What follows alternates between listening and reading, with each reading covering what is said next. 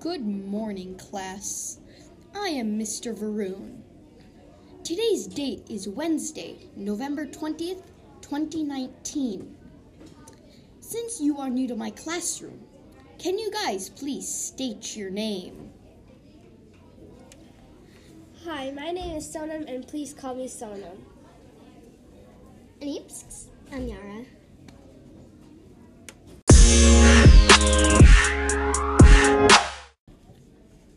Okay, so today we're going to learn about the states of matter and how it changes.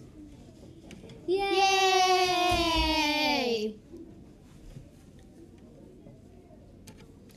Hey, Yara, what is the first state of matter?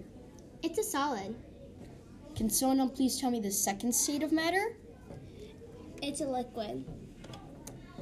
And you two together now say what's the last and final state of matter? Gas!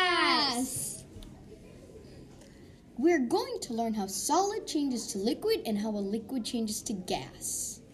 Um, Mr. Varun, I kind of already know this. So, Okay, sassy girl, how does it work? so, ice melts, and that forms a liquid. So then, Yara, how does the ice melt anyway? it melts when particles start to move fast, and then that generates heat, and then it melts. Sonam, how does water go to gas, Sonam? Particles start to move fast in the water, and that causes heat. And then the water evaporates into the air, which makes water vapor, which is also a form of gas.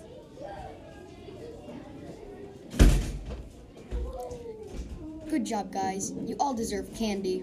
Cool. Let's go get our candy. Save the turtles. And you, and you.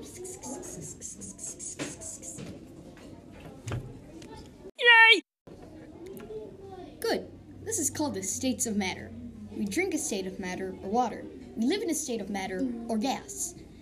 And we also put a state of matter, ice, in a state of matter, water. Mr. Varun, you're forgetting like a really important part. It's also a part of the water cycle, you dummy. Oh gosh, okay. This is part of the water cycle.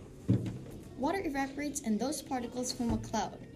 And then when there are a lot of water particles, it falls down as precipitation or rain.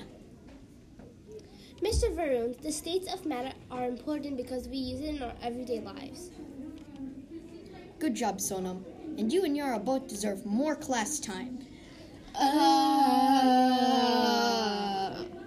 Uh. Thank, Thank you for listening to our podcast. Please watch more about science in our podcast channel.